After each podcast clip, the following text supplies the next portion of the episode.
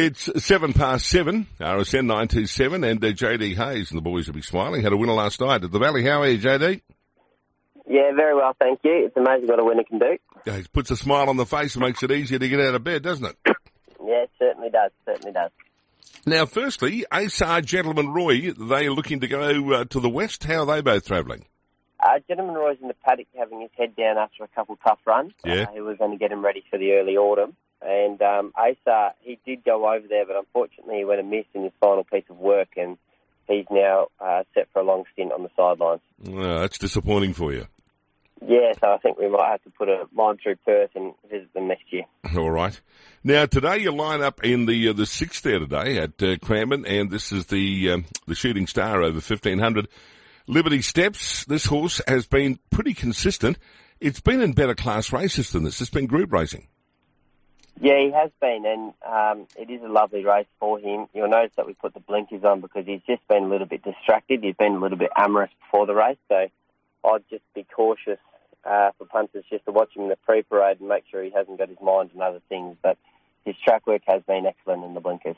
He's a colt. Is that the problem, JD? Uh, he is a colt, but he's quite talented. So if he puts it together, um, hopefully with the blinkers, um, he's going to run a competitive race. He's going to take a good ride from the wide barrier.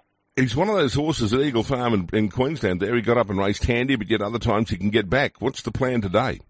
Uh, we've had to be going back to the wide barriers early in the prep, but we're just going to leave it to Craig. Um, he's fit enough to roll the dice from the wide barrier now if he wants to be positive, but it's all going to be depending how he leaves the machines because Blinker's first time, they have, have a tendency to miss the start. I hope I haven't jinxed him, but it is a possibility. All right, we go to the Cup, Crosshaven. This horse has had a couple of runs back from the spell, and uh, again ter- in terrific class.